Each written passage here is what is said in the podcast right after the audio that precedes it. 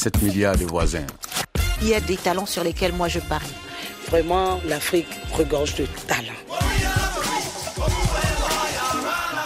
Didier à côté, avant qu'on se quitte, je voudrais bien pour nos auditeurs que ça soit clair les points à retenir sur la stratégie de distribution. Vous nous avez dit c'est central pour le développement de, de sa commercialisation de ses produits.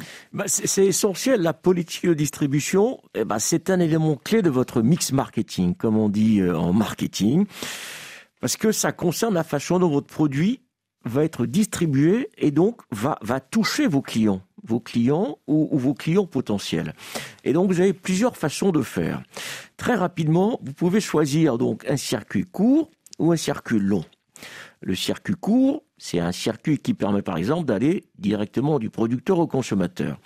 Un circuit long va peut-être passer par un grossiste, euh, un détaillant, etc.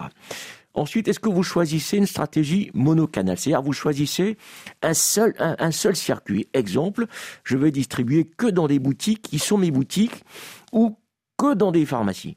Ou bien, je suis multicanal, je distribue dans des boutiques, mais je distribue aussi en ligne, je distribue dans les marchés, comme ce que fait euh, Aïsata par exemple. Ce qu'il faut retenir ensuite, c'est selon votre produit et son positionnement, est-ce que vous faites une distribution intensive? C'est-à-dire, est-ce que vous, distribuez massivement le produit comme on le ferait, par exemple, pour un soft drinks? On va le trouver partout. Donc, c'est une distribution intensive. Ou est-ce que je fais une distribution sélective C'est-à-dire, euh, mon produit pour bébé, je ne veux le vendre qu'en pharmacie, donc en circuit pharmaceutique? Donc, c'est une distribution Pour ne pas risquer sélective. de se heurter à une concurrence trop importante, par exemple. Par exemple, ou parce que je veux toucher, je, par rapport à mon positionnement produit, qui est un produit de qualité, peut-être même quasi médical, euh, je veux qu'il soit uniquement en pharmacie. Est-ce que je prends une stratégie de distribution exclusive? Et donc ça, ça se présente bien, ça, correspond assez bien pour certains produits haut de gamme, certains produits présentant un certain prix, certains produits qu'on ne veut surtout pas euh, euh, galvauder entre guillemets.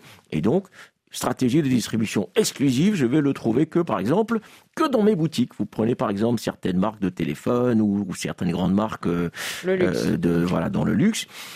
Et puis, vous pouvez aussi décider de faire de la franchise, c'est-à-dire de franchiser votre produit, mais on pourrait y revenir. Donc, c'est un élément central, la distribution. On le néglige bien souvent, mais attention, il faut que ça s'inscrive dans un mix cohérent. Et je rappelle de nouveau le mix, les 4 P qui sont devenus les 7 P dont nous avons parlé en début d'émission, le produit, le prix, sa place, donc sa distribution, sa promotion et sa communication. Et puis aujourd'hui, on parle de, du process client, on parle de people, donc vos ressources humaines, et puis enfin, le physical environment, l'endroit où votre produit est distribué. Merci Didier à côté pour ce condensé d'économie.